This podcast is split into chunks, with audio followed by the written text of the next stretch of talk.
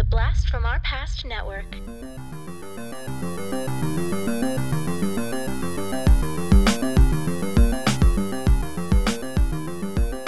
Hello and welcome to the Blast from Our Past podcast. We're the podcast that gives you full-on movie breakdowns, TV show reviews, and a whole lot more, all from the things of our nostalgic past. I'm Adam, I'm John. and today we have got a kick butt episode for you. Uh, we are giving you uh, a kind of a multitude of I don't know costumed uh, heroes, if you will, kind of, Kind of. a bit of a kind of a stretch for that first for the movie. Yeah. but we are going to be talking, uh, doing a full breakdown of the 1992 film Three Ninjas. We are going to do the uh, 1994 to 96 animated show The Tick, not the live action one that lasted for a season and not the more recent live action one that lasted for only two seasons, but the three season ender uh, cartoon one that kind of really bo- boosted up The Tick Yeah. and made it a kind of a cult classic. And then we're kind of doing a whatever you want casting. Um, one, we didn't want to recast Three Ninjas because you know how much we hate kid casting kids, and I just I I couldn't think of you just hire three freaking martial art kids. That's what they did for this movie. Yeah. You can tell they couldn't act. Oh, spoiler alert. um, and then we could have casted the Tick, but the Tick just already had a show that just ended uh, last year, and so I, I didn't feel that we needed to do that one. So we're kind of doing a, a fun Marvel casting of uh, the Brotherhood of Evil Mutants into the MCU. At least that's kind of how we always do our castings, kind of into the MCU. Um, so I'm excited about that one. There's a lot of cool characters, and a lot of the, the the stuff that we cast are the heroes, are like the hero teams. And this one, it's like, well, let's do a villain team to get some like cool villain characters. So. So yeah, so we got kind of a mishmash of different things, and um, and it started in 1992 when Three Ninjas came back, John. So uh, could you please kind of time warp us back to 1992, if you will? All right. So the movie came out on August 7th of 1992.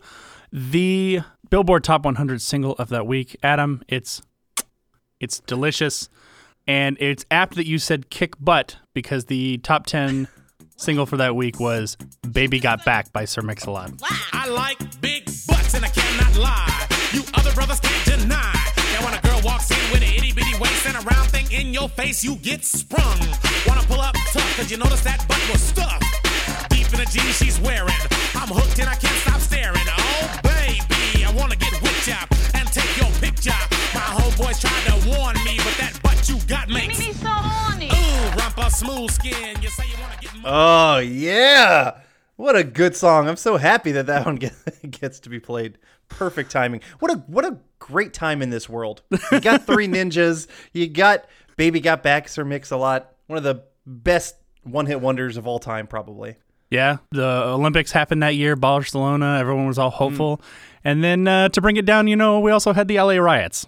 Yeah, yeah, a little bit of everything, which is uh, very fitting for what's going on with the time that we're recording this episode. Yeah. Which we're not going to talk about. That we're not, you know, a big political podcast. We are a silly, nostalgic podcast, and that's Yep. what we're going to stick to. Keep things light uh, with kids beating up adults. Yep. Um, yeah. Uh, speaking of the Barcelona Olympics, that was what was topping the Nielsen ratings that week because they were going on that specific week. Hell yeah. Which is nice. I kind of remember watching the Barcelona Olympics. I remember the Olympics was always a big deal um, in Mm-hmm. our house, especially. I mean, especially with our dad. yeah, yeah, absolutely. I, one of the things I always liked about watching Olympics was it was at a time when you could see sports that you never saw on TV. Nowadays, you can find any sport on TV. In fact, I know this because our father watches so much sports on TV. I see all of these sports like through the years, like leading up to the Olympics. Like he'll be watching some big like archery tournament. I'm like, what is this? They're like, oh, it's the World Championships or whatever. I'm like, never even thought about the fact that they have a World Championships of Yeah. you know, arching Archery. or archery or curling or whatever it is. Um, course, we're talking about a man who literally would take two weeks off of work to sit and watch all the Olympics that he could. Yeah. The New York Times bestseller was a Stephen King novel called Gerald's Game, which I'm not familiar with. And I was happy to see this in video games. Um, not that week, but later that month was the release of quite possibly my second favorite video game of all time. Maybe. Well, yeah, yeah, I'd put it. It's it's definitely it's definitely top three. Uh, the Super NES Super Mario Kart. Oh, okay. I still play that game. Yeah. Okay. And so you would you take that? I mean, maybe that series. I, I've always been more partial to the Nintendo 64 Mario Kart. Well, I've never played the Nintendo 64 Mario Kart. I've I've only ever played the SNES version and the Switch version. Wow. Okay. I still like Mario Kart in all of its iterations, so I probably would have loved it. But the the original classic one is it's more nostalgic for me. Fair enough. I mean, when I was in college in the early 2000s, we had an SNES with just Super Mario Kart in it in in the living room of the house that I lived in. Very nice. And one last thing about 1992, apparently uh, the brand Upper Deck. Adam, do you remember baseball cards? Oh, of course, of course. We used to we used to collect baseball cards. yeah, we, we had we had our different, you know, our little booklets or whatever, like the filing folders Yeah. that kind of stuff that we had with a bunch of. I mean, of course, in the '90s, everyone was was collecting them, and they weren't worth shit. Yeah, I know. I tried to sell some, never got them sold. Um, so th- they would all they would all get numbered. You know, uh, the card each card had its own number, not just the number of the player, but the actual card had its number. Okay. Apparently, that year Upper Deck had a little bit of a sense of humor, and every uh, number that ended in six nine had a player who had a porn sounding name. Oh, that's awesome. So like Dick Schofield was number 269 and Heathcliff Slocumb was 569. Dickie Thon was 769. So anytime they had something like that, somebody was getting bored in the office obviously when Yeah. they were when they were picking these out. I mean, that's fantastic. And that was 1992. All right. Well, before we get into the movie, we have got a special message for you. Have you been looking for a lawyer who's also a ninja? I have, but only in the state of Georgia. Only in the state of Georgia, you can find a lawyer who's so good at everything. He's got ninja skills. He can like use a katana and, and, and cut stuff, and he can like he's just super awesome. Wha- yeah, yeah. And makes julienne fries. And he can make yeah, he can make julienne fries, whatever the hell he wants to do, because he's that good at lawyering. And his name is Jody Sellers from the Sellers Law Firm. If you're facing divorce, child custody, DUI arrest, or other family and criminal matters, maybe a uh, a ninja guy comes in and tries to steal your three kids while he's when he's selling uh, you know nuclear weapons. Who knows? The Sellers Law Firm is there for you.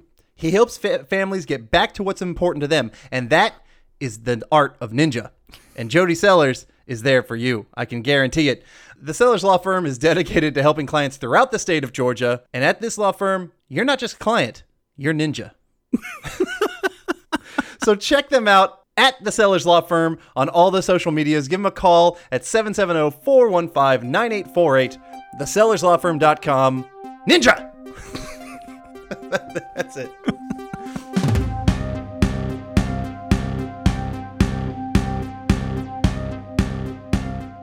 Now we're going to talk about Three Ninjas. And uh, this movie, as we mentioned, came out in 1992. is directed by Jon Turteltaub. Uh, he also directed Cool Runnings, um, uh, which was definitely the, my favorite of the other ones that he has directed. He also did Phenomenon and While You Were Sleeping, were some of the others that I remember. I've never seen any of those movies you just listed, Whoa! including including Cool Runnings. Never seen it. Oh my god! I bought that one. I saw it at like a, a Goodwill. I bought that one just because I was like, "Oh, we're gonna get to this soon. uh, I'm sure we will." Um, you know, maybe come Winter Olympics time, we got to put on cool, cool runnings and, and do that one. That's not going to be for another two years. Well, we'll fucking figure it out, John. Hopefully, we're, We're still gonna around keep- by then. yes, hopefully. This movie has spawned three sequels to it, which were Three Ninjas Kickback, Three Ninjas Knuckle Up, and Three Ninjas High Noon at Mega Mountain, uh, which is where they fight Hulk Hogan. And I don't think any of the uh, the main kids return to that one. Uh, the cast for this film, the grandfather is played by Victor Wong. We love Victor Wong Yeah. um, from Tremors, Big Trouble in Little China. The guy is, is just, he's awesome. Fun actor. Yes, he is a fun actor. Um, the three kids, Rocky, Colt, and Tum Tum, are played by Michael Treanor, Max Slade, and Chad Power. None of them really did anything else other than uh, Max Slade. He he was in both of the other or two of the other sequels, while the others were just in one of the other sequels. But uh, Max Slade was also uh, had a small part in the movie Parenthood, the Steve Martin movie that we love, um, as well as he played. I think it was uh, Jim Lovell's son in Apollo 13. Oh, really? Oh, Yeah, yeah. this so- would that would have only been two years after this. So Mhm. which was you know he didn't have a big part, but you know there's there's you, you see spots uh, you see see him in there. So Oh, you mean the one? Uh, um, oh gosh, the the one who was at the military academy. uh, That son? No, I, I don't know. He played his son. That's all I know. Okay. Oh no, no, it is him. Yeah, I, it's I see it. It's him. Okay, okay, cool. Uh, and then Snyder, who is the bad guy, is played by Rand Kingsley, who only had one other credit to I his saw name. that. A- a- a- and it wasn't a movie that I recognized. Yeah. So I just, I kind of felt bad for the dude. It's like, Well, I mean, this well, was this was not that this was a huge blockbuster movie, but uh, kids our age all knew this movie. Yes. It's kind of like how did he? He must um, he must have landed it for his martial arts skills. Maybe that's skills. Skills? Yeah, that's it. Skills question mark?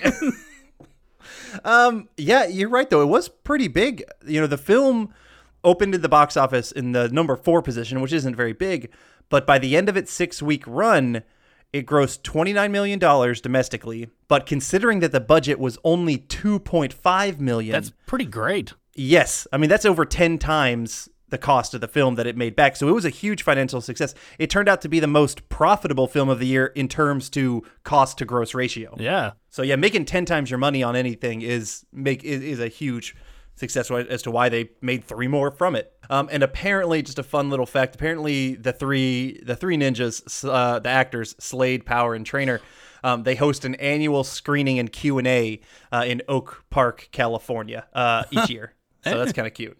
I don't know if people need to go every year and ask questions. how many how many questions they're going to have each year about it, but Maybe it's a right. maybe it's a small place and they can only fit so many people. Probably. All right. Um, we'll get into the film, and we meet these three kids and their Japanese grandfather, who is also their ninja trainer. We pretty quickly get into a little montage of them training.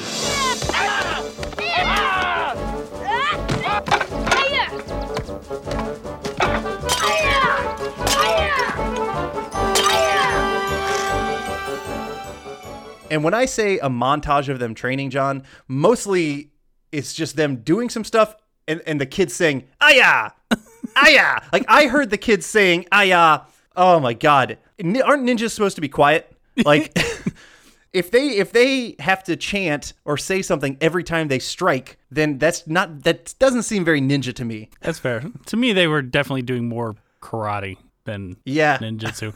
also, some of the stuff they were using was definitely Chinese and not Japanese. Yeah, Uh, Victor Wong is, is of Chinese descent as Yes. well. So- but yeah, so um, but you know, this is not the kind of movie that uh, they're looking for cultural accur- accuracy. Yeah, I would say. Yeah. that's not what this is about. You know, the grandfather, you know, with with their end of this training, he gives them different ninja masks and names, and uh, Samuel is now going to be called Rocky, and Jeffrey is going to be called Colt, and Michael will be called Tum Tum. I don't know who came up with these names. Why the fuck did they do that? Like, just couldn't they have just already had those silly names? Because one is a ninja name a thing, is a ninja mask a thing? Like, I understand like uh, kabuki theater, Yes. you know, is a mask kind of thing, but that's not ninja. Yeah. that's that's totally different. And so. It, it almost seemed like it was more Native American the way he gave them names, like "Oh, you are solid," and so I call you Rocky. Like, goddamn, it's just it was. I hated that. I, I it thought was- really seems like they just took uh, a mishmash of whatever they could find that was that was culturally Asian in some way, and just like Mm-hmm. we're gonna say this is Japanese and this is what they do. yeah, exactly. no one's no one's gonna know the difference. Ninjas don't wear like super bright colored masks and bright colored, you know, geese or they don't even wear geese, whatever their uniform is, or maybe it is a gi. I don't know. Okay, I used We to cut know, to the- but I don't know anymore. yeah, I don't think they ever knew in this movie. If only I had a means of looking it up with that was right in front of me. oh well. Oh, well. Eh, well, we don't. So let's move on because this is 1992, John. Internet takes forever in 1982.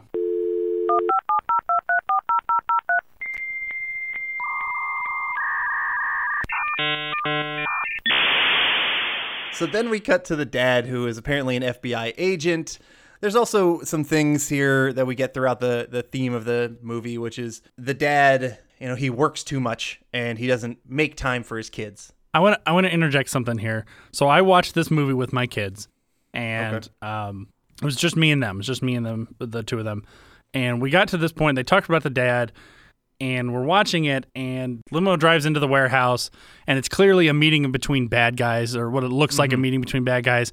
And my son, without essentially saying this, was like, "What the hell?" He's a bad guy. The father is a, and obviously he didn't he didn't say it like that. My my son is much too goody goody to use any kind of foul language. Yeah. Uh-huh. Um, but it was just sort. Of, it was funny. And then when they showed, then when the turn comes and it comes to FBI, then he was like, "Okay, fine, okay, all right, I'm all right with this." he he was inve- they they duped him good. They did. They duped him. They, he was invested, and that was about the last time he was invested in the movie. Fair enough. But yeah, so the dad's doing like a sting operation, but Snyder gets away with the help of his bad ninja syndicate that obviously that all bad guys have naturally. Yeah. Who were oh my god, I just want to start the the the look of them. It just felt like a ripoff and a poor ripoff of uh, the Foot Clan yeah. to me. They, they, I mean, they didn't, they didn't look nearly as cool as the Foot Clan, but they had like these like like clear goggles on, Yeah. for no reason.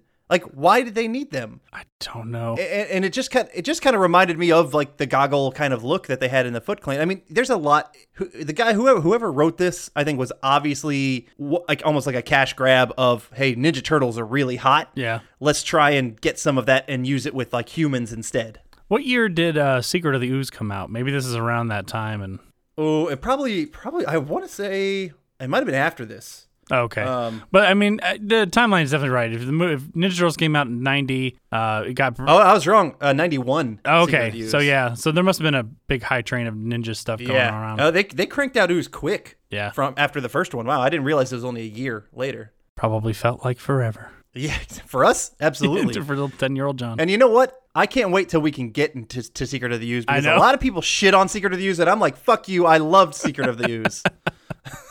that, that's what I'm saying to all our fans out there. fuck you. I love Secret of the Ooze, and I can't wait to do that one.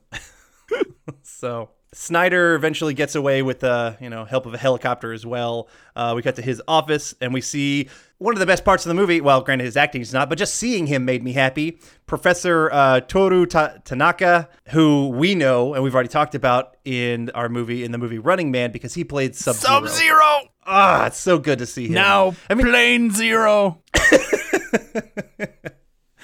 he just he's just good at standing and looking Yes. intimidating. That's what he does. Yeah, I wish I could just hire him to stand. I wish I could have hired him to stand in my classroom. Oh my god, yeah, shut up the kids.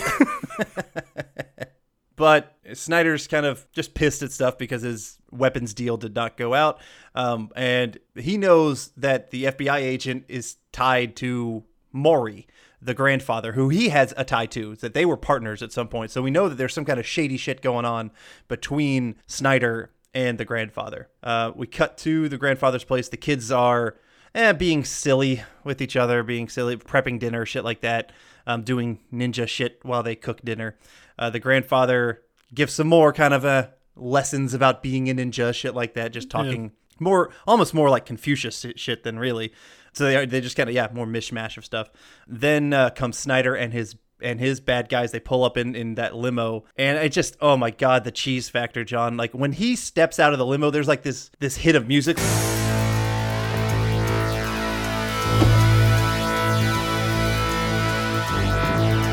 music that comes out when he it's just like oh i get it he's the bad guy i mean at one point this is this is obviously not this is a kids movie and this is a hardcore kids movie this is not one that is like even like a pixar movie where you're going to get some adult themes and some Yeah. real um you know some real writing this is just blatant in like farcical kid comedy Yeah. at one point, even Snyder's like, "I love being the bad guy," and it's like, "Oh yeah. No, bad guys don't say that. I know. Just come on, give us give us some real characters, please." But uh, then we get a whole cheesy fight scene with Snyder's ninjas and the grandfather and the kids, and it's just like that. You get those sound effects. You know, they're using all the cheesy sound effects and all that kind of stuff. Which I, I'm I'm curious to hear what your kids think of this one later because we watched this as kids. Yeah. We were fond of this movie Yep. as we were kids. You know, I, I and I always kind of lump this in because I think the following year, I think it was '93 when Surf Ninjas, because yeah, you're right. It was this was the, the early '90s was ninja time for kids. Between Turtles, Three Ninjas, Surf Ninjas. It was a time for for ninjas to to just you know run amok. Um, and I've always I always remembered Three Ninjas being like a fond movie, being like one that you know I, I was really really in love with as a kid. What about what about you? Do you remember this one being any particular? Oh yeah, I remember being fond of the movie and, and watching it multiple times and, and having fun with it. Um, funny you need to say uh, about the, the sound effects. Apparently, that was only in the U.S. version. The international version did not have the stupid cartoon sound effects. Oh, see, and I wish that I, you know what? Maybe I should have watched that one then because I might have maybe I would have appreciated that more. Apparently, I it was not on there now, but apparently, whenever it shows up on Netflix, uh, Mm-hmm. it's usually the international version. Huh. Interesting. Yeah, I don't I don't love the kid soundy sound effects. I just don't think it really Yeah. fits. It's it also had like some lame choreography as well, but at the same time, you're having these kids who are not grown adult martial artists and choreographers and that kind of stuff. But there's something I got to say. Uh oh. I mean, they're fighting trained ninjas here. Yes. I don't know martial arts, John. I don't. But I am confident I can beat up an 11 year old who does know martial arts, who is a black belt. You give them without any weapons, you know, and you get me without any weapons, I can guarantee you I can beat up that kid. I mean, I, I am so dead certain of it. It's just, it's just how it's gonna be. Yeah. Yeah. And, so it pisses me off that these actual martial artists, you know, and I know it's a kids movie and you gotta, you know, they're they're that's their whole thing is the whole gravitas of them being able to beat up adult martial artists. Ha ha ha, it's so cute. We're awesome kids. But like me watching this as an adult is so different than me watching this as a kid. And I'm like, are you fucking kidding me? I could beat the shit out of that 11 year old. You know, it's it's funny. Um, I've actually had a confrontation once uh, as a teacher with a kid. oh, you smack his ass, John? No, of course fucking- not. Oh, I know. That's a joke. I would have been fired. no, but I did uh, like you know a kid tried to just like I'll beat you up, and this is a kid who's like half my size, and all I said to him I said, dude, look at me. All I have to do is land on you. it's like I don't have to do anything. you have to not not not gracefully fall on any body part of his and he's down for the count. Yeah, he kind of was like, you know, I'm a big guy, and so for little kids, like you know, telling someone they're fat, they think that's funny, but when you turn it around on them, they don't know how to take it. Uh-huh. So like I we had to we had a behavior class that we had to deal with and and the, to be fair like you have to kind of I'm not going to talk about how you teach you know kids with behavior issues because that's a whole nother thing I don't want to have to deal with. But I found that when they would throw a joke at me, if I flipped it on myself, it would shut them up. Uh yeah. You know, like someone was like, dude, you're, and, and this is literally a kid was like, dude, you're fucking huge. And I'm like, I know, right? It's amazing. And he was like, I, I don't know how to take this. Mm-hmm. I, I, I was expecting you to get mad and I don't, I don't know what to do with myself. So I just found if you do that, they it usually shuts them up. Smart. I don't know how the hell we got on this. Uh beating up kids, John. so yeah. anyway, so the kids beat up all the other ninjas uh or you know that Snyder brought who basically just laughs about it and uh basically Snyder tries to tell the grandfather that uh, to get his son-in-law, the kid's dad, off of his back. Uh, and he basically leaves them with a warning, just basically being like, "Hey, do this, or I'll kill the dad, or I'll maybe I'll steal the kids, or whatever, some shit like that." Yeah. The grandfather now teaches the kids a special technique of uh, hitting specific pain points, aka kicking a guy in the crotch. like that's exactly what it was. Apparently, you can hit him like somewhere in the chest or neck, the armpits, which are sensitive. You know, Yeah. if you get a punch in the armpits, or and then the crotch. Hilarious. Luckily, though, it's at least comes back later. Yeah. So I'm, I'm at least thankful for that. Now, on the way back to town, the kids sing a song about, oh, yeah, did you get this, John? So they were driving back into town with their grandfather and they're singing a song. And one of the line was, covered with blood. I shot my poor teacher with a 44 stud. I shot my poor teacher with a 44 stud. And it's, uh, I, I just, listening to it now, I was like, holy shit, this is very like pre Columbine Yeah. days. You don't just make throw out those. And I remember those kind of songs, you Yeah. know, when you're younger. But like, I don't feel that those songs are as um, they're not as widespread as they used to be because of all the the school violence. I don't know. My kids still know the Batman smells one. what el- what is there more to that song that makes it worse? That makes it worse? No. But I, Yeah, but I'm, that's- oh, I see what you're saying. I see. But I'm just saying, like, like shooting your teacher. Like the whole joke of the song was they were going to pull a gun and shoot their teacher. See, I don't. I, I remember the song differently. I, I don't I remember I can't remember exactly what the ending is. I just remember the ending actually should have rhymed with cheese. Well, yeah, yeah, but this they they were doing a different version of it. It, it was the same style Right. of Top of Old Smoky, but but yeah, but they were doing it. They were, it, it just I don't know. It just came across. It came across different today than obviously it did when I was younger and before. You know, there's a lot more uh, school shootings that you hear about. Yeah. the kids tell their dad their new ninja names, who doesn't approve of all this stuff. He apparently doesn't like their grandfather, and that the grandfather's teaching them the ways of the ninja. He's teaching them ninja. Yeah, I know. Yeah, and as you said it right there, man, I fucking hate it. And I kind of mentioned this to you right before. I cannot stand that they do not use the word ninjutsu once in this movie. He's teaching them, or quote unquote, supposed to be teaching them ninjutsu, but the kids and the grandfather just says, "Ah, I teach you ninja." It's like, no, it has a specific name. you know, it's like, I'm, I'm getting frustrated, John. we also have some, you know, girls around around the neighborhood that uh, that Rocky is interested in. One in particular who will become a, a character. We cut to some a scene of these weird ass surfers who are sticking up a convenience store. Uh, they work for Snyder apparently, or at least Snyder's um, second hand right hand man, uh, and they're told to kill or to to kidnap the boys, kind of as as the warning for the grandfather. We got unfortunately, I I, I forgot all about these guys. I I just I just didn't remember the surfer dudes as a major part of the movie, but they are in this film a lot more than I thought. Yeah. And I hated every fucking second of them. I mean, seriously, they had that that terrible surfer, like over the top surfer accent where they were like the definitely the director said, "Hey, channel your inner Bill and Ted," and that's Yeah. what we want. Yeah. Oh, my apologies, my good man. Hammer, go score the frozen fruit concentrate and those gnarly little snack cakes. No sweat, dude. Cool. Marcus, score some nacho chips and some radical salsa. Dude, none of that green stuff. Dude. And you, my good man? Open up the cash register. That's right, dude. Us three boneheads are sticking you up. Dude. But it wasn't it wasn't like Bill and Ted. I love Bill and Ted, and it's great for that. But like they took it to another level, and it just was not funny. It was so awful. Yeah. It was pretty bad. Uh, we cut to the kids at home. They're just kind of being annoying brothers to each other, making fun of Rocky for who now has a you know one of those can phone lines to his girlfriend. Yeah, but it wasn't attached to anything. Yeah, I saw.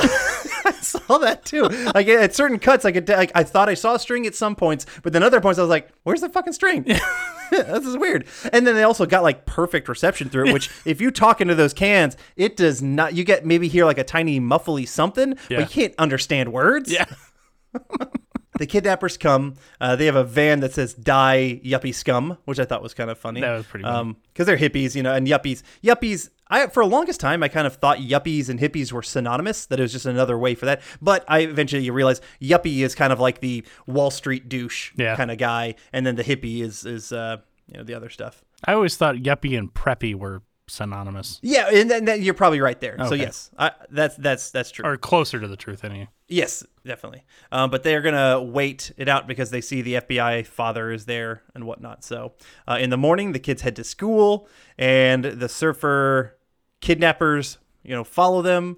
I can't. And I here, I, my road is I can't stand the surfer guys. I already talked about that. I don't need to mention it again. um, but you know, as they're following, they're just they're just imbeciles, and we see that they end up running into a cop.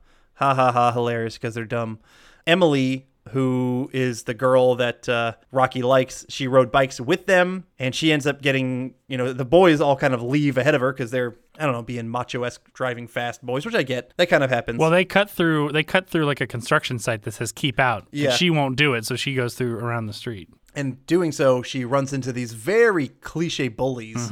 Who stole her bike? And I don't know why the kids just didn't go right there. They could have easily caught up to the kids with the bike and taken it back because one of them had to bike while he was holding a side bike. Yeah. You can't bike that fast when you do that. But he, they were just like, okay, we'll we'll get your back or bike back for you, I promise. And I was like, do it fucking now. Yeah. But whatever. They wanted to save it for this big epic moment later. Spoiler alert, it's not epic. All right, at school, uh, well, actually, yeah, we, we, we go get into that. At school, Colt runs into the bullies. Uh, they end up playing basketball for it. They play two on two. And of course, because of the kids' ninja skills, they win. And at the end, Rocky does this dunk which looked awful to me. And it was just like, are you fucking kidding me? There's no way this kid can dunk. They win the bike back, and yay, it's awesome. And it's not awesome. I hated that scene. God, I hated that. Scene. I, I'm not sure which scene I haven't hated. Hold on a second. When you watched it, they won the basketball game. yeah, they play for the bike. Okay. Yeah, yeah, yeah. I must have watched the international version because I, for, I forgot that was the other difference is that in is that they lose in the international version, and that's the version I saw. Oh, huh. Mine in mine, they totally they won. Like there was this. Did you have a big dunk at the end? Yes, but they still lost. How did they lose? That in the end, that wasn't the winning shot. That was like their number nine shot, and then the other guys got it and and, got it in and scored. Yeah, Okay, I, I definitely didn't see the guys getting in and scored. I'm pretty sure the dunk was the win. I did think that was weird. I was watching it. I was like, God, I thought I remember them winning the basketball game. Huh. And I did look up and I did find out later that the, the basketball game was another difference between the international. I must have watched the international version. Okay, yeah, must have. Oh, wow. interesting, interesting. How did you? I I, I got my DVD from Netflix. I got the, the Netflix actual DVD. though. I rented it off of iTunes. okay, hmm. yeah, different sides. Who knows? Huh. So depending on your version, the kids win or don't win the bike back. the grandfather uh, follows Snyder in his ninja gear. He's trying to kind of basically staking out his stuff.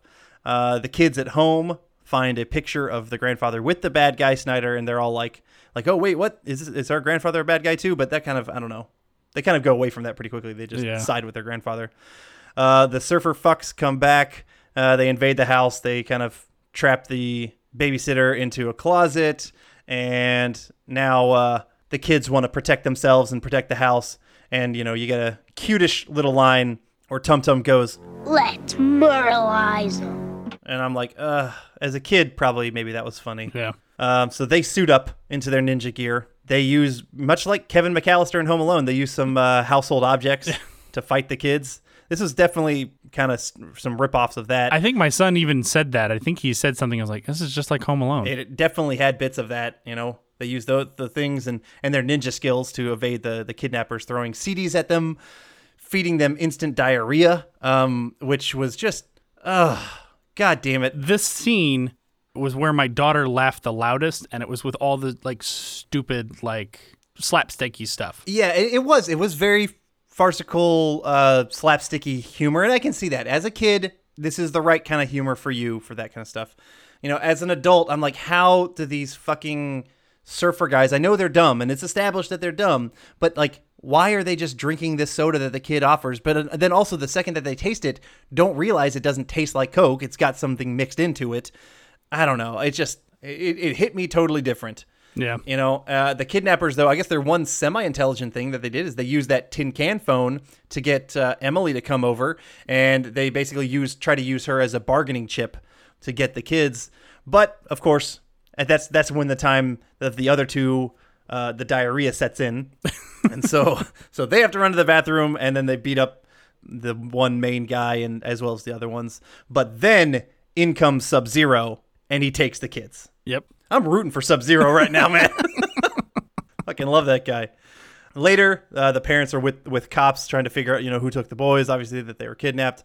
Um, they find out that it was Snyder from a note from Emily, and the grandfather comes with all of his ninja gear to go after them first. He he- he requests for you know, give me an hour before you send the cops in, and I will get the kids out.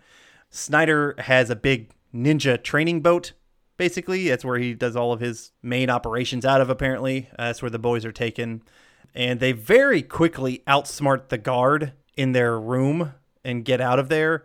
And it just uh, another. It just didn't seem very believable. That they, I mean, they're just every person in this bad syndicate is just a fucking idiot. Yeah.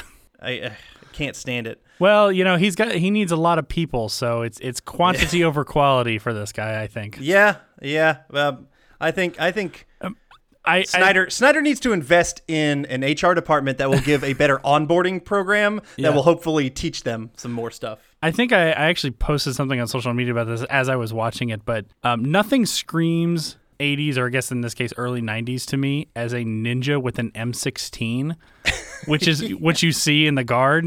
Or some of the guards have M16s, and they're all called like Frankie.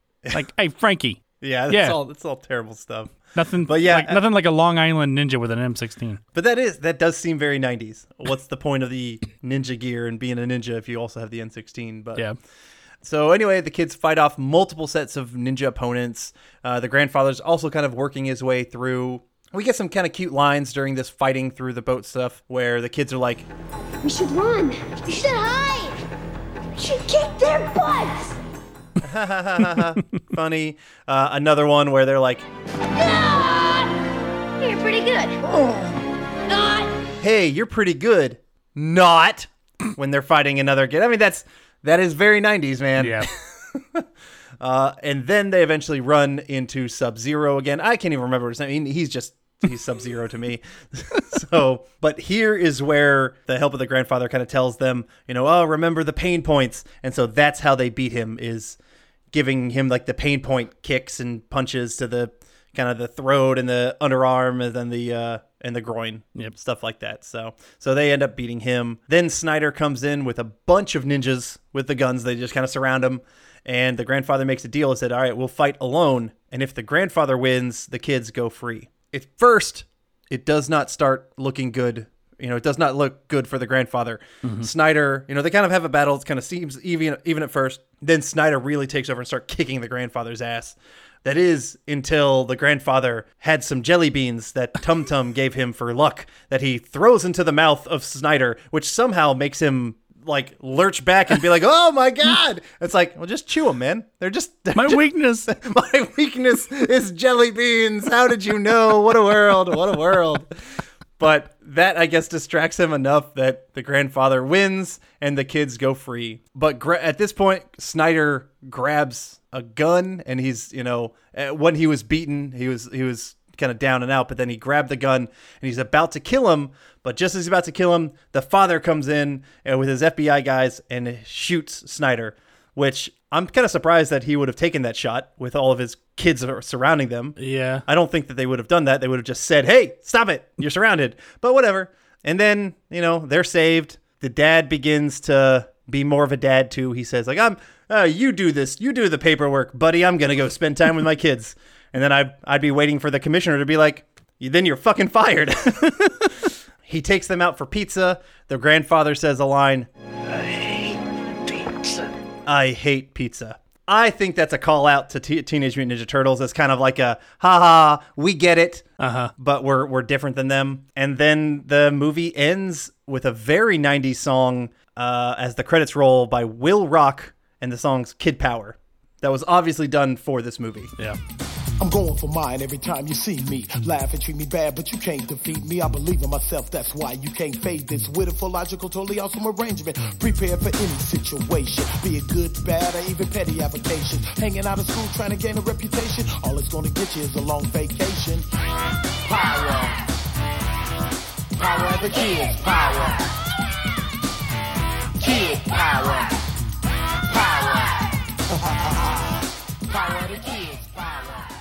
I moved quickly through that because there's not much to this movie. It's a pretty short film already, with a lot of the action scenes or a lot of like that those kind of montage stuff. There's not much to discuss, so I kind of go through pretty quickly. I'd like to hear first what your kids thought about the movie, then what you thought about the movie, and then I'll I'll talk about Okay. it because, because you know I, I'm hoping that the kids have a have a thought because you know or I hope it kind of comes back to what what we thought we know when we were kids. You know, Yeah. I- yeah. Um, I didn't really get the sense that, that it made a lasting impression on them. Okay. Um, I think there were scenes that made them laugh. I mean, there was some pretty funny stuff and stuff that was definitely, you know, garnered towards kids, and they fed into that, and so they laughed. For some reason, the stupid scene when Tum Tum uh, hits that one guy in the bathroom with the boar's head, she laughed for like a good solid minute at that. Why? I- that wasn't my- even funny. My daughter's weird.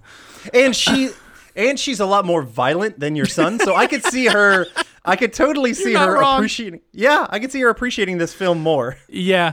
Um, yeah, I don't think I don't think my son really got much out of it.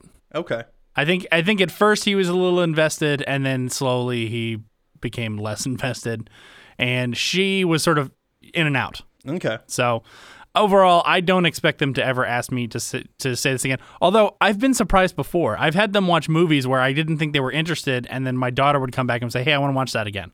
Mm-hmm. Yeah. So I didn't buy it. I just rented it, and so if they want to watch it again, they can pay for it.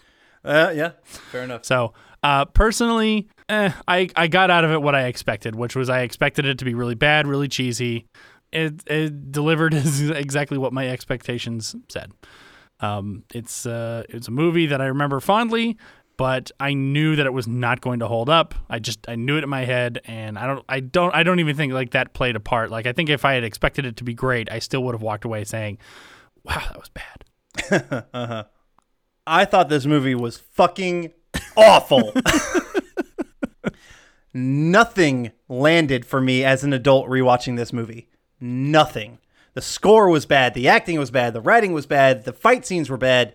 Please, people, I urge you, do not watch this film as an adult. I the only recommendation if you have a, if a kid who is into action stuff, you know, and they and they're at that per, you have to be at that perfect age to find this stuff like the the boar's head Like five, six, seven at most. yeah. Yes, five, six, seven at most. But if you were curious if Three Ninjas was as good as you remember, it's not. it's fucking terrible. And you know, we did this one because um, Jody Sellers from the Sellers Law Firm really wanted us to do it, and we're like, well, we'll do it, but you have to sponsor the episode. and so we did. And Jody, may God have mercy on your soul for making me watch this one, man. This was never again. Please, fucking God, never again. We just recently did some other bad movie Mac and Me before this one, like two weeks ago.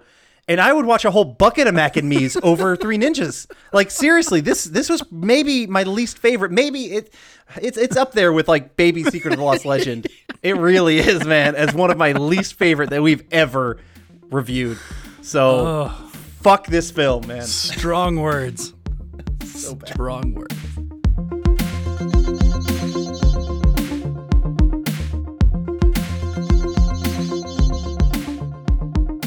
All right, now we talk The Tick from 1994 to 1996. It had a total of three seasons, 36 episodes.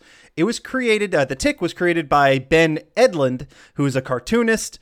Um, he actually created The Tick when he was just 18 years old. Wow. Uh, who, yeah, and uh, who first appeared in 1986 as a newsletter mascot for the New England Comics chain of Boston area comic book stores. Huh. Yeah, so he was a, a mascot for that, and then he kind of turned into his own kind of comic series. Um, and in general, the character is kind of a parody of American comic book superheroes, and that's that plays a huge part in the show. IGN listed the Tick as uh, the number 57 in the top 100 comic book heroes of all time, which seems high to me, but but I never read the comic book. Yeah. But also, uh, Ben, ben Edlund was an accomplished TV writer. He wrote uh, a couple episodes of Firefly, which we Oh. know had some really good writing. He wrote uh, episodes for Angel and Supernatural. Um, so yeah, he he turned out to do some some really awesome stuff. Christopher McCulloch was a writer on the comic and the TV show of the Tick, which he eventually went on to create the Venture Brothers. Uh, which is that um, a, uh, uh, Adult Swim show, which I think actually makes total sense because there's a it similarly is a parody of like old action adventure shows. It's you know it's a kind of a parody cartoon show, and I think that fits perfectly for him. I've never actually seen it. Eh, I've seen like one episode, but and it's fine. But I, I have some friends who are like really into it and really loved it, and it's you know I get it. The cast for this show, The Tick, is voiced by Townsend Coleman. Well, you're just like little Jack Horner. You've stuck your thumb into the Christmas pie of my brain and pulled out the plum of my innermost dreams. How do you do it? We love him, and we talked about him before because he was Michelangelo in the uh, 80s and early 90s Teenage Mutant Ninja Turtles. Mm-hmm. Arthur was voiced by Rob Paulsen. This is becoming one of those tick things again, isn't it? Yeah, yeah, where where you get all excited about something and suddenly it's all you can think about, and the next thing you know, you're way out of touch with reality. He's done a million things. We've talked about him a million times, damn near as many times as we've talked about Frank Welker. And he was Raphael in the Teenage Mutant Ninja Turtles show from the early, from the 90s and 80s 90s. Now I noticed that there were actually two people who were listed as uh, the voice for Arthur. Correct. Season 1 was actually Mickey Dolenz who did Arthur. You'll never get away with this, you overconfident blob. The tick will be onto that flimsy fabrication in a second. He hasn't got a chance against the always wary eye of the ever alert tick. From the Monkees. From the Monkees, exactly. Hey, hey, we're the Monkees.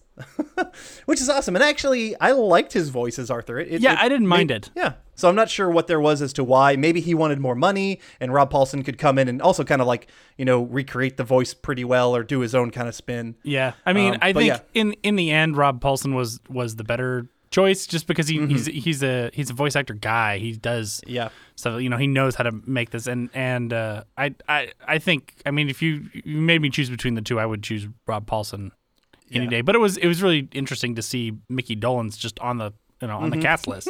Yeah.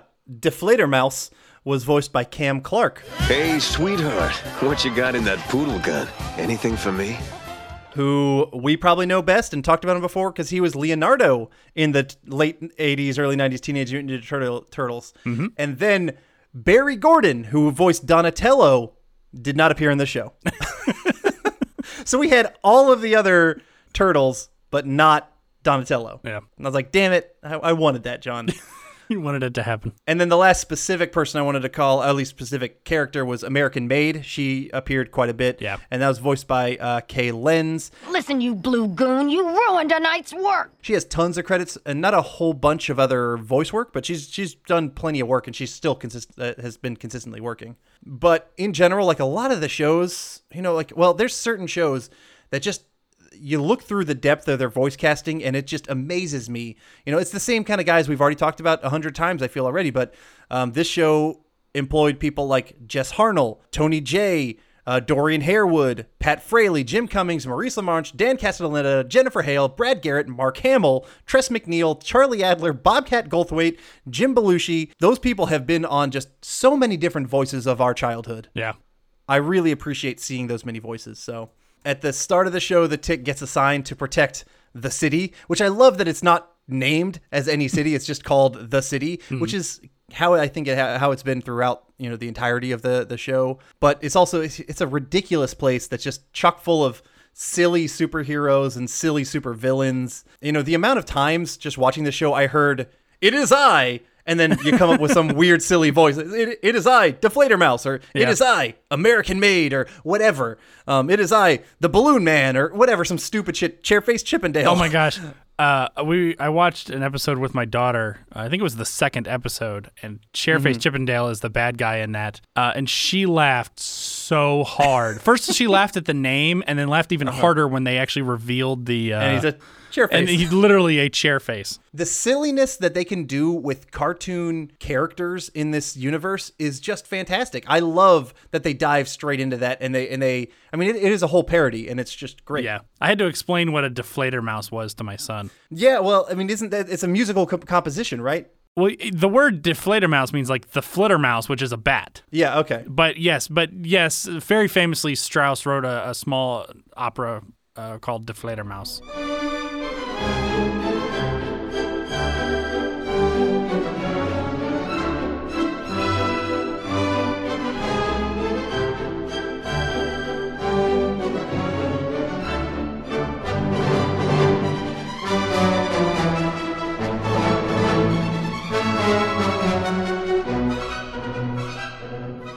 That's what I think of when I hear Die Fledermaus. But it's just, I guess it's um, you know, German for bat For bat, or yeah. whatever. Yeah.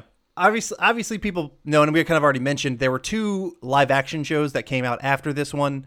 One was from 2001 to two. It had one season and nine total episodes. Patrick Warburton was the tick, and you probably know Patrick Warburton. Uh, he was Joe in the uh, like the wheelchair wheelchair buff police officer. He's the voice of that in uh, Family Guy. He's also Putty in Seinfeld. And if you want to know more about Seinfeld, listen to Cartwright, a Seinfeld podcast. and then in 2016 to 2019, uh, for two seasons, 22 episodes, um, Peter Serafinowicz played the tick. He's the British guy who's appeared in um, I don't know plenty of British comedies, and I think even some like Simon Pegg stuff. Um, funny guy. I actually never watched that. I never watched either of them. Okay, I watched like one or two episodes of the Patrick Warburton one, and it was not good. and, and, and I just watched it because I was like, oh, I love the cartoon, and so I watched that one when I was younger. Yeah. it did not hold up for me.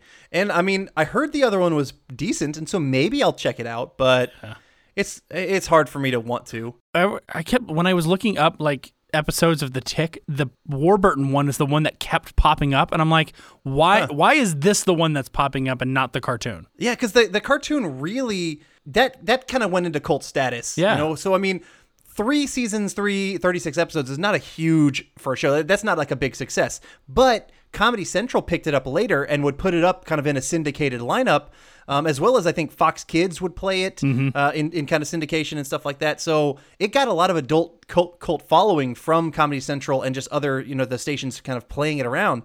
And it was the cartoon. It wasn't the the live action. But I feel like when I mention the tick to anybody, they think of either the Patrick Warburton or the actually I think they do think of the Patrick Warburton first, Yeah. which I find ridiculous. Yeah, maybe it's just the times we grew up in, but Yeah. I immediately go to the cartoon. I, I found the show to be pretty damn smart. You know, it, obviously a parody on superhero comics, you know, and and shows in general, and uh, it just. But the thing is, it also did it well enough for the fans of that show not to be like, oh wow, this is just making fun of it, but it's making fun of it, and it's also being good at it. It's funny. Yeah. It, it's you know, it was a fun, good cartoon action comedy. The Tick, oh my God, he was dumb and he did some dumb things. like I kind of forgot just how dumb he was, uh, but he's just awesome. And you gotta mention when he would jump into action, he would yell "Spoon." Spoon! That's a great thing about the Tick. I still love. That. I still yell that on occasion. Yeah, I exactly. find times. Um, I do. Uh, uh, I do kind of want to bring up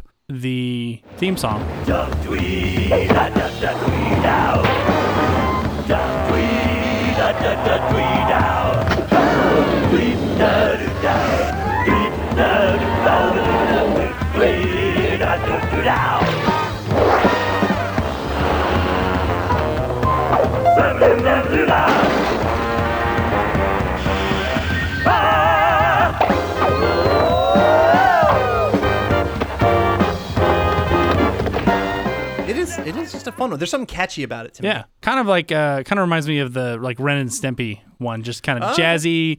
It's it's you can hum it, you can sing along with it. Yeah, definitely. So I ended up watching. Honestly, I think it was just the first three or four episodes. I largely did the same thing. I didn't jump around. I, I, I was originally gonna thinking I was gonna jump around, but then I watched like the first couple and I was like, you know what, I'm just gonna keep going. And so I watched like the first, I think it was four. I got a lot of humor out of this show, and I, and I think a lot of humor that it, it kind of took me back because I enjoyed some of the, the slapsticky silliness of that that type of humor, mm-hmm. but I also enjoyed some of the kind of more well written adult type type of humor. Just you know, it's not it's not a cerebral show by any means, but you know, there's just there's just some humor that you just understand better now. Yeah. You know, I also love the fact that every time the tick, yeah, the tick is strong and he's he's you know dumb and whatever, but he is is kind of indestructible kind of dude. But like, it's it's so obvious that the whole town and even like Arthur and everybody else knows that uh, a character like American Maid is a much better hero. Like anytime American Maid come on, they're like, it's American Maid. Like like and it's a, a fuck the tick because American Maid was the real like badass. Yeah. And I loved that. It was just like they they did just a really good job of I don't know setting up this silly world that um you know I I, I honestly and I kind of kind of moving pretty quickly, but Yeah. I honestly was really pleased with those episodes to where knowing that there's only 36 total episodes, I'm like, that's not as much of an investment. Like I I wholeheartedly planned to watch this one out. Okay. I, I liked it that I liked it that much. You know, I mean, it wasn't perfect. I was Yeah. kind of you know getting bored on my phone a little bit every now and then, but like 36 episodes is is definitely a commitment I can handle. Yeah. I'm excited for it. You know, I want I want to see you know what happens, and I want to see Rob Paulsen's voice as well as our, as uh, Mickey Dolenz's. But like, I want to see what kind of silly, ridiculous villains he has to fight that I forgot about. Right. You know.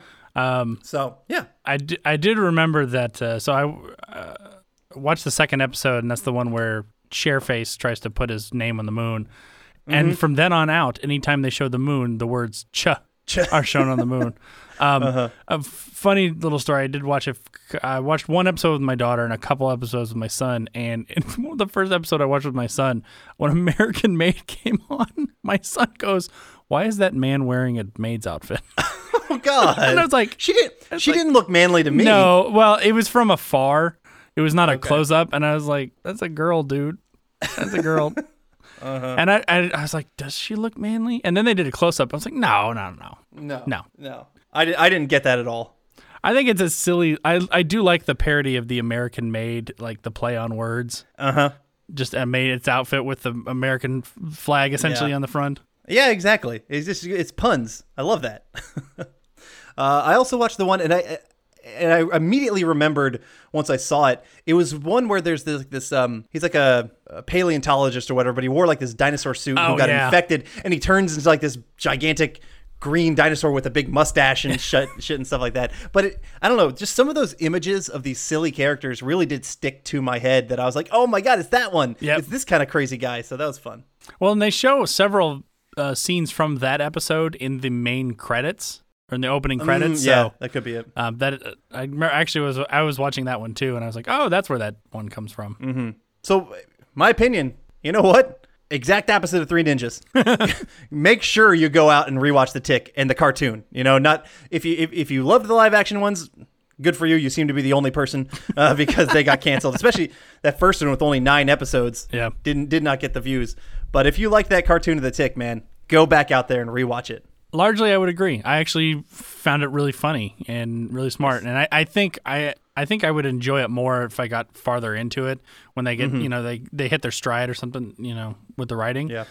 But largely, I did really think it was funny. I thought it was very smart, smart funny. Yeah, I- absolutely. And I saw on IMDb like the best, the highest rated episodes were like um, in season two, Okay. and so I was excited. I was gonna go watch them, but just just when I started the show, I was like, no, I wanna I wanna get to season two, but after I watch all of these, like I Yeah. wanna I wanna be invested in this one. So Where uh, did you watch it? Uh, YouTube. Okay. they're, they're all they, they all seem to be on YouTube. Okay, I did as, as well. Spoon.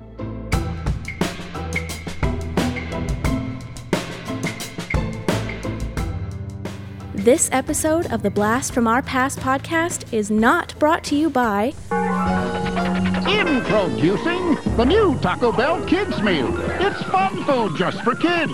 You can get a taco roll-up or a chicken roll-up, both with chips, cinnamon twists, and a drink, starting at $1.99. The Tick is at Taco Bell. When you buy a new Taco Bell Kids meal, you can get one of four Keen Tick collectibles while supplies last. The Tick and Arthur battle the evil Thrakkorzog. All it is, we're, we're a superhero. One free with each kid's meal at a participating Taco Bell. All right, and now we're going to do the casting portion of the show. As we mentioned at the top, we're going to be casting the Brotherhood of Mutants into the MCU. Uh, just because why not?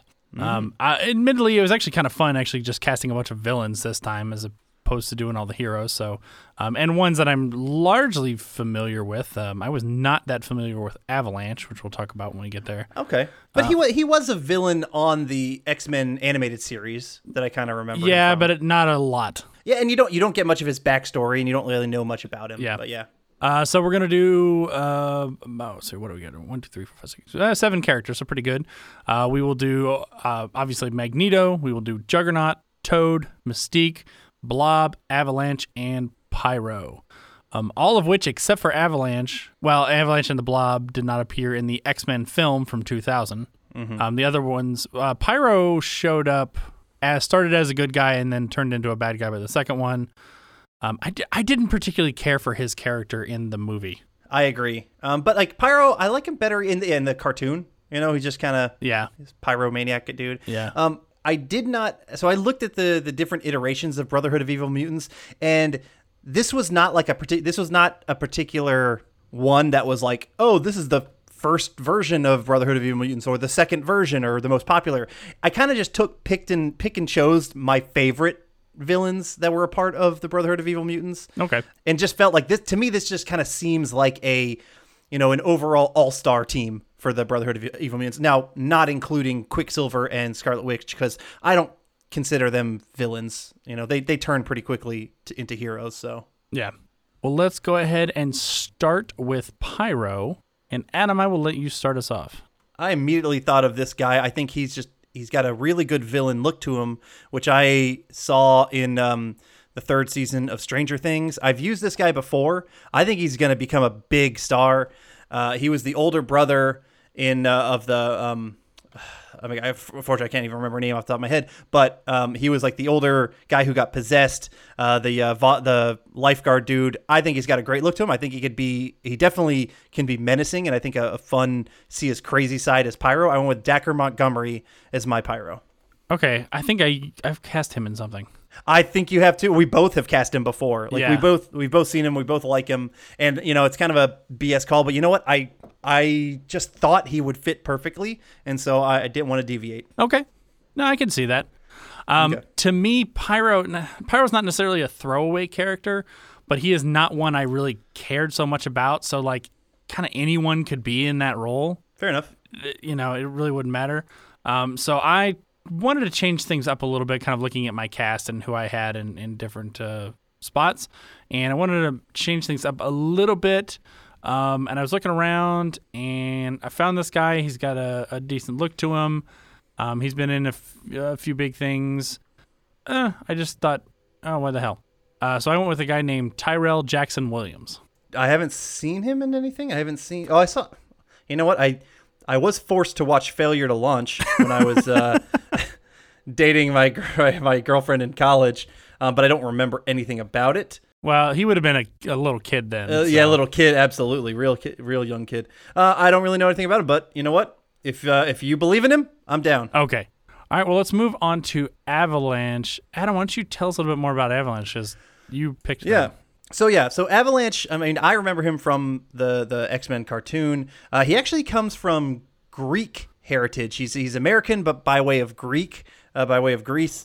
Um, so that's just a little bit about his character, and I don't think it's necessary enough that you have to follow that and you have to stick to the Greek heritage if you didn't want to. But he, you know, he he similar enough to like Quake. Uh, who from you might know from Agents of Shield. Yeah. You know, he's got like earthquake powers basically. You know, he can he can shake the ground and, and cause avalanches, that kind of shit. Um, but he he is seismic energy, if you will, is what he does. Right. All right. Who did you go with? So um, I went with a, a guy who has done some action types of uh, movies with the Insurgent series. He actually does come from Greek heritage, and I was like, you know what, eh, I like that as kind of a, you know, he's an American guy who I actually think he's UK, um, UK dude, but he does kind of come from some some Greek heritage in there. Uh, his name is Theo James. Uh, he- he's my Avalanche. Okay. He doesn't have the the now Avalanche is a little bit you know more muscular Right. than um, Theo James was, but like But you know, that's, fuck. that's comic books for you. Yeah, exactly. Every character is more muscular. Yeah. He was from the Divergent series, right? You said that? Yeah. Yep. Yeah, that's interesting.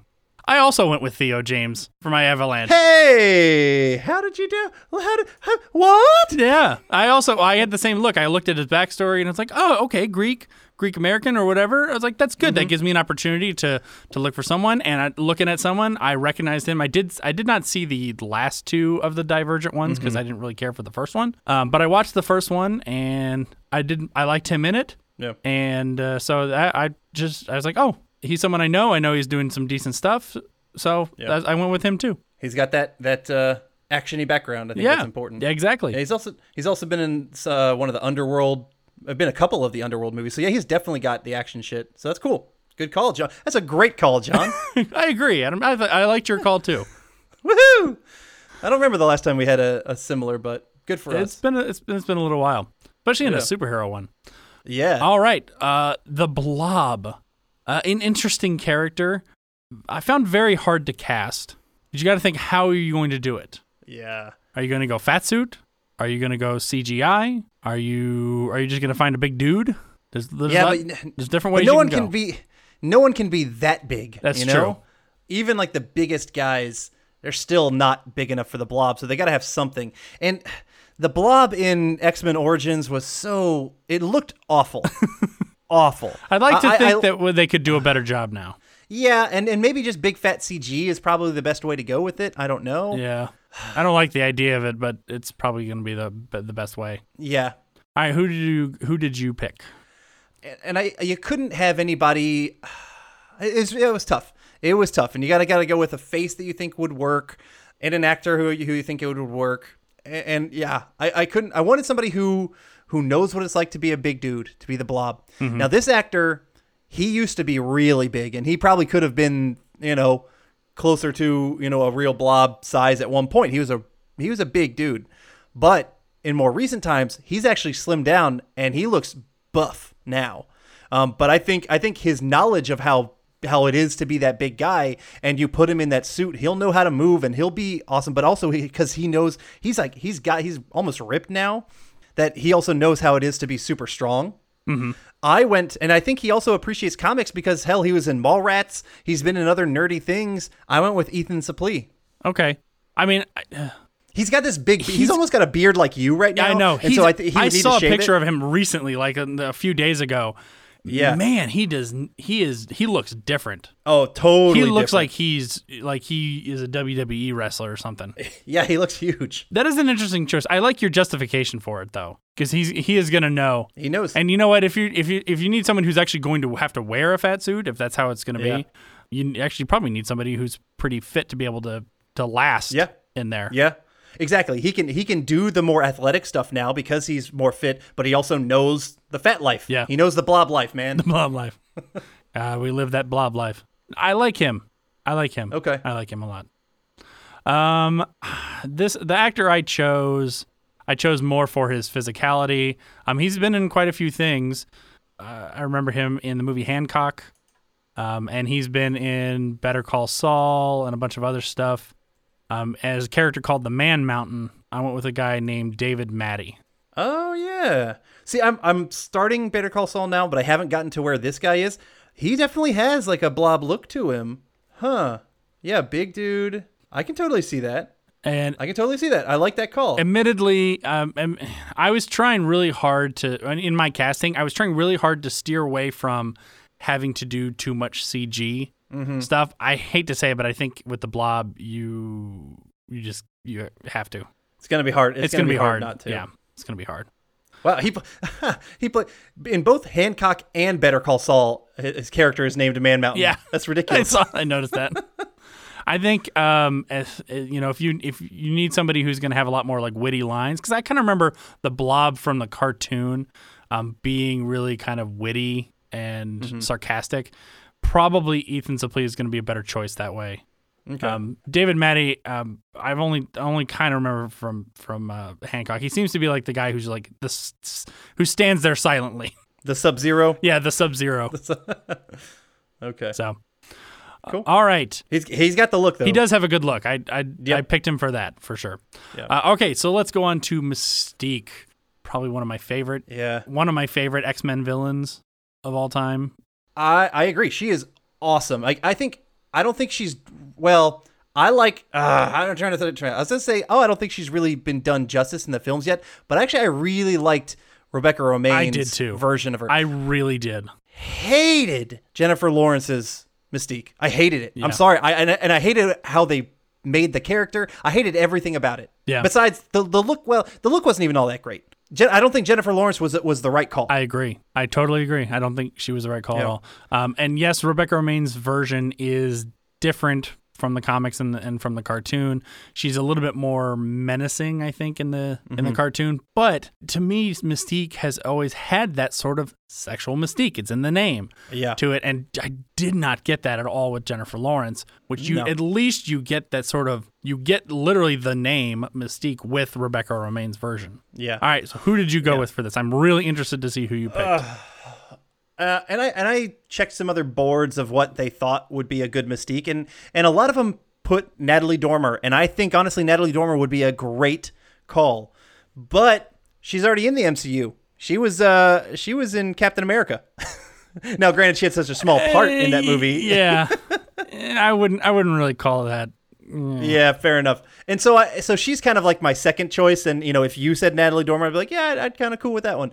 But trying to steer away from that one only because she was already in the Captain America movie. I went with someone who I think embodies everything that I would want from my Mystique. Um, she's definitely got some sexual vibes. She's not super sexual, but she's definitely a badass vibe um, in the show that she was in, uh, Battlestar Galactica. I, I think she kind of has the the look that I want, where she can, you know, she can kick ass as a Mystique, and she could, you know, do everything. I. I went with Katee Sackhoff. I could buy that. I like Katee Sackhoff. Okay. I think uh, I could totally.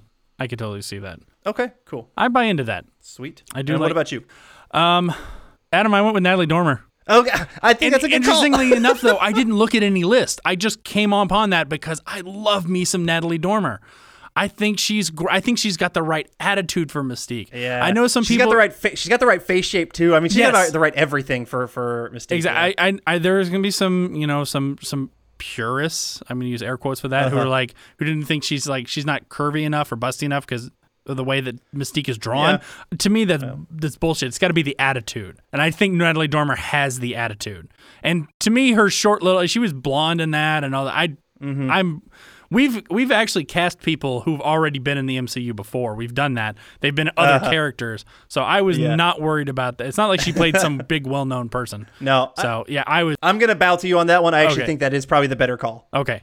I I agree. I do love Katee Sackhoff. I personally think Natalie Dormer is a better call for a Mystique. Yep, you're right. You're and you you you are you are correct, sir. Ha ha. All right, Toad. Ah, man, I had a hard and interesting time trying to find this guy, and I, I think I found some good things and some bad things with with who I picked. But I'm gonna let you start us off. Uh, yeah, good things and bad things. I Toad is a tough one. I don't really like the character. Yeah, I do, he's just his power sets are strange and you know I just I don't know he doesn't transfer probably all that well to to screen you know the Ray Park one from the 2000s I just did not think was all that cool um and, uh, and more so I hate it because Storm had that terrible line I know you know Do you know what happens to a toad when it's struck by lightning?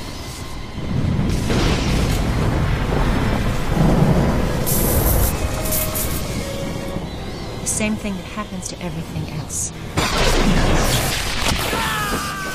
God, what an atrocious, like just bit of writing right there. Um, uh, I, I went with an actor who he kind of reminded me of Toad when he was in uh, the Amazing Spider-Man two. The this is this is the uh, Andrew Garfield version, uh, and this guy he played um, Norman Osborn, who became the Green Goblin, uh, or he played Harry Osborn, the, his son, who, be, Mhm. who became the Green Goblin, and his performance was actually really cringeworthy for the Green Goblin, in my opinion. I, I hated it, and I thought he looked really bad as that. But I was like, you know what? If he just takes that performance and turns it into the Toad, it might be more like, you know, I might take it more sarcastically and be like, okay, he's just playing a weird Toad thing and not a Green Goblin thing who's supposed to be much more villainous and badass.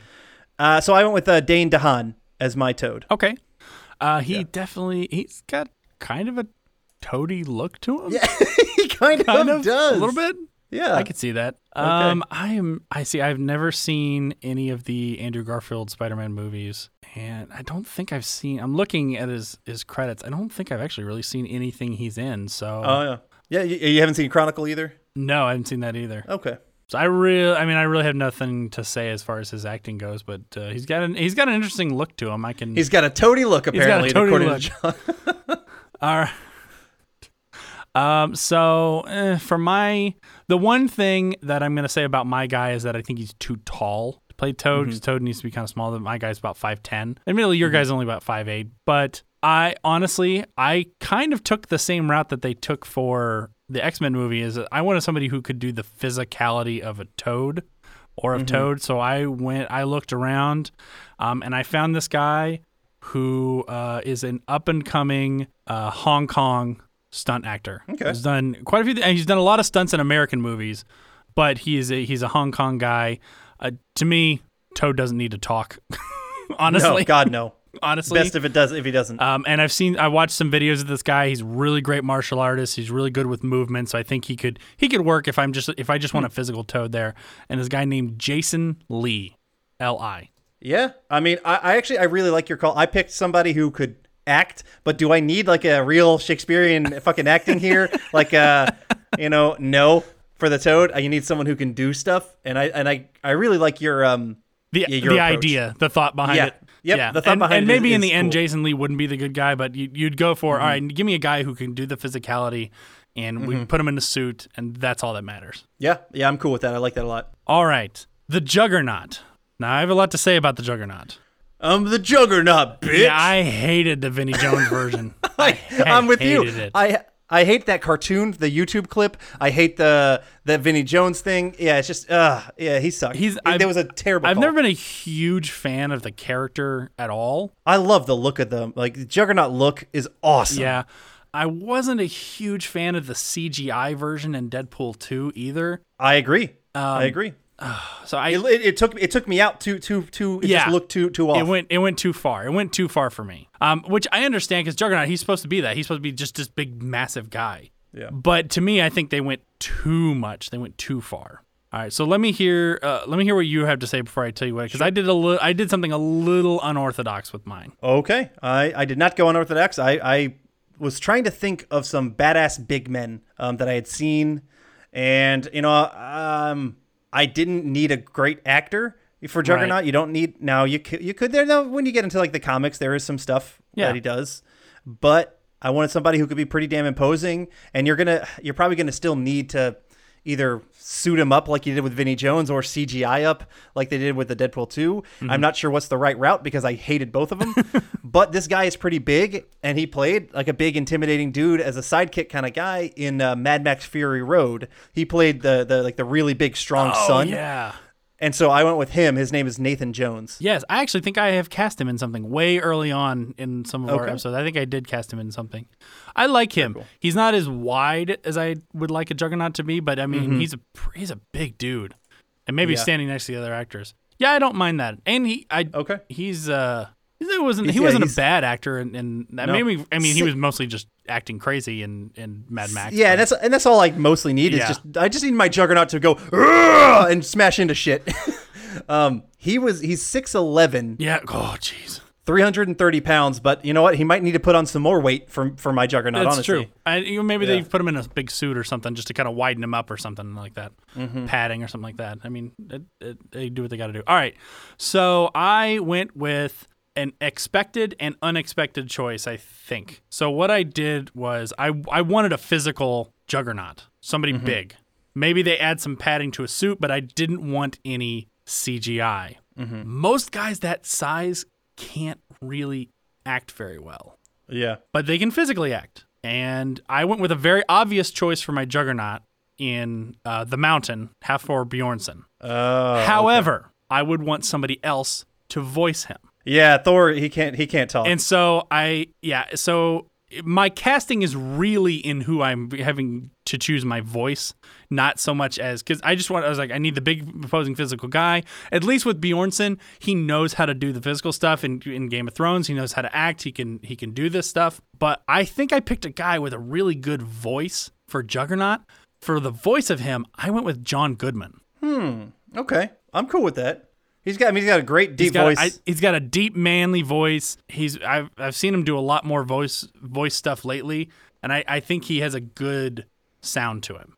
Which, speaking of Juggernaut voices, they had Ryan Reynolds do the Juggernaut voice in Deadpool 2, which you, I know. but they they pitched it so often you couldn't really tell it's him. But I'm like, why didn't you just get like a, a voice actor? Get get somebody who would be better off than that? Because I didn't Yeah. think that was a great call either. Yeah, maybe Ryan just wanted the extra pay. Maybe, uh, but I like. Well, he I think he was a producer on it, so maybe he didn't want to pay. How about that? He didn't want to pay anybody. There you else.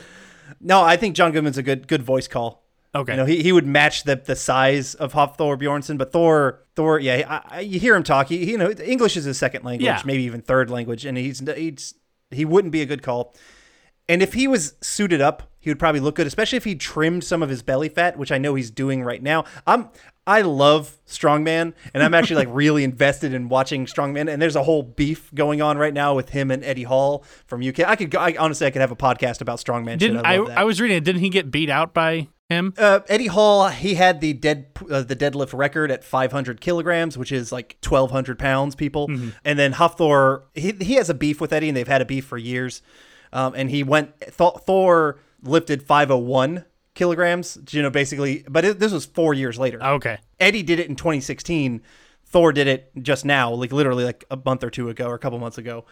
And you know, and now they're actually going to have a boxing match in 2021. They're they've it's gotten ridiculous.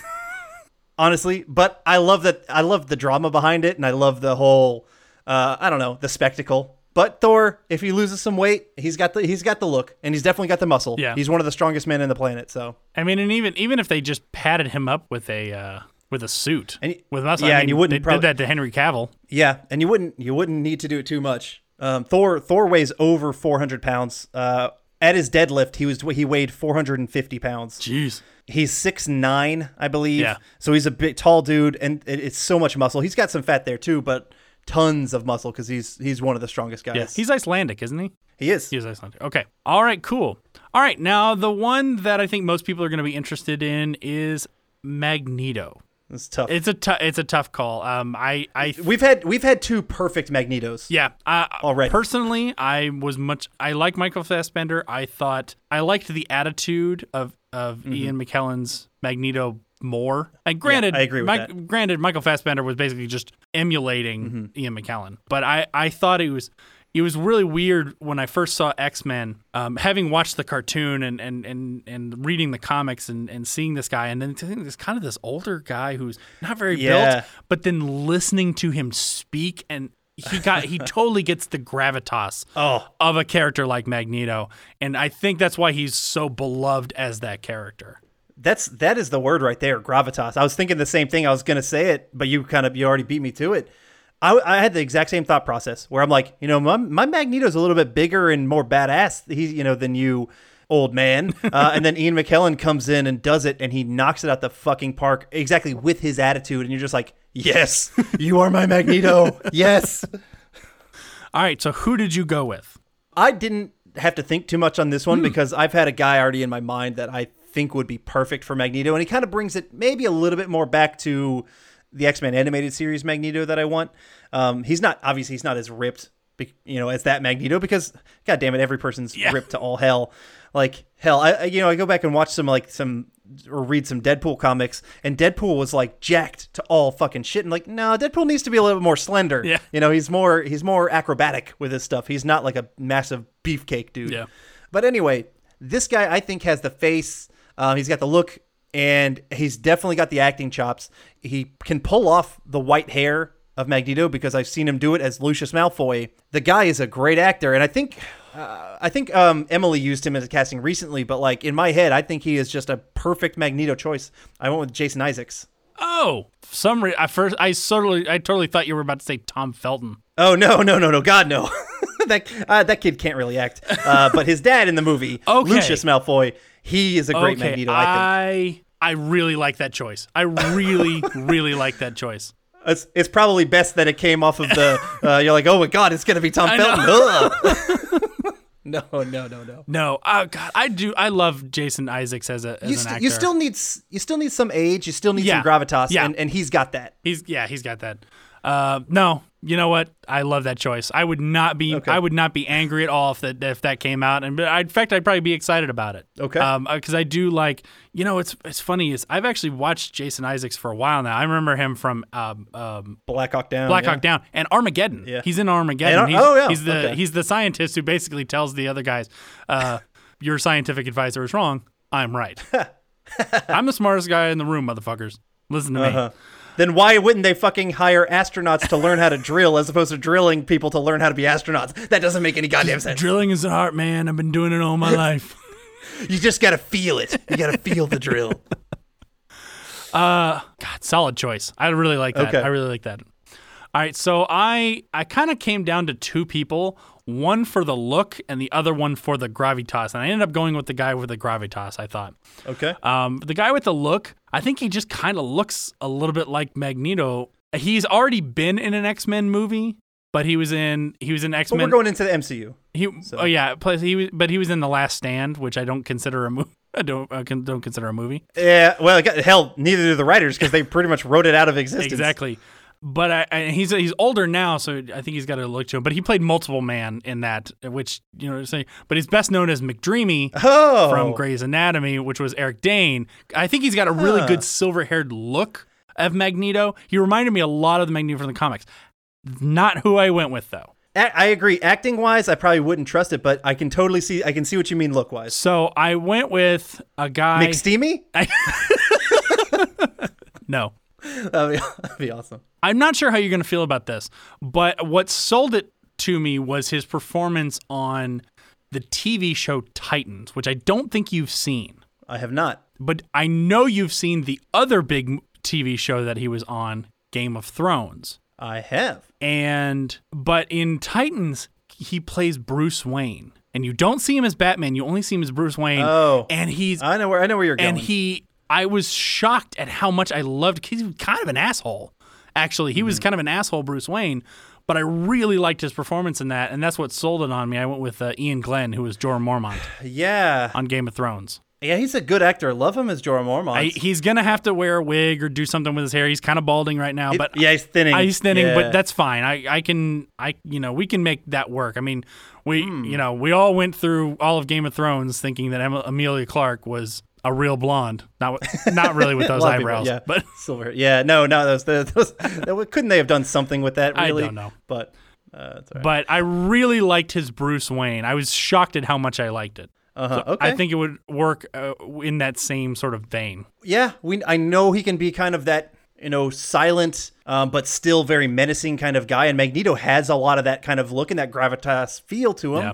And I kind of I do agree. I, I like his choice. I think honestly I like mine better because that's my that's what I do. Yeah. I like mine better. um, but I I will not shit on that call. Okay. I, I think that's a that's a good choice. Have you you haven't had- you haven't had a chance to watch the Titans yet, have you? I haven't seen Titans. He's also been in a couple Resident Evils. I haven't seen that. Yeah, he was also. I do remember him from Tomb Raider too. He was also in the 2001 Tomb Raider, but that's Yeah. I that's not the performance I went by. That's not the okay. Yeah. So um no, I, I I pretty much I'm basing it just off of Jorah Mormont. Okay. Uh, and I and I'm cool. And I'm cool with that. Okay, I'll I'll I can deal with cool with that. Cool with that. All right. All right, that was our casting of a Brotherhood of Mutants into the MCU. Please join us next time for a super awesome episode. We get together and talk about our top 10 favorite 90s cartoon intros. If you have any questions or comments, you can reach us at blastfromourpast at gmail.com. And if you want to suggest a movie or TV show from your childhood or to be a guest on the podcast, go over to patreon.com backslash blastpastcast and pick a tier that works for you. To find us on social media, search for at blastpastcast. So until next time, I'm John. And I'm Adam. And thanks for joining us. See you next time.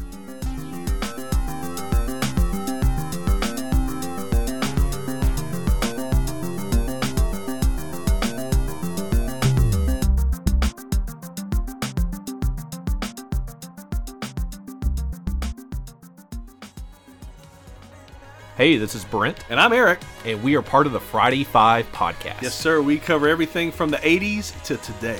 We absolutely do. You can find us every other Friday on any of your favorite podcasting platforms. Like Any. iTunes? Like Stitcher. Oh, man. This Maybe a little Spotify. Hey, and also check us out on Instagram. Absolutely. So come hang out. I think you'll have a lot of fun, and we will see you there. Yeah, bring your Proton Pack and your Ecto Cooler. And maybe some McNugget buddies.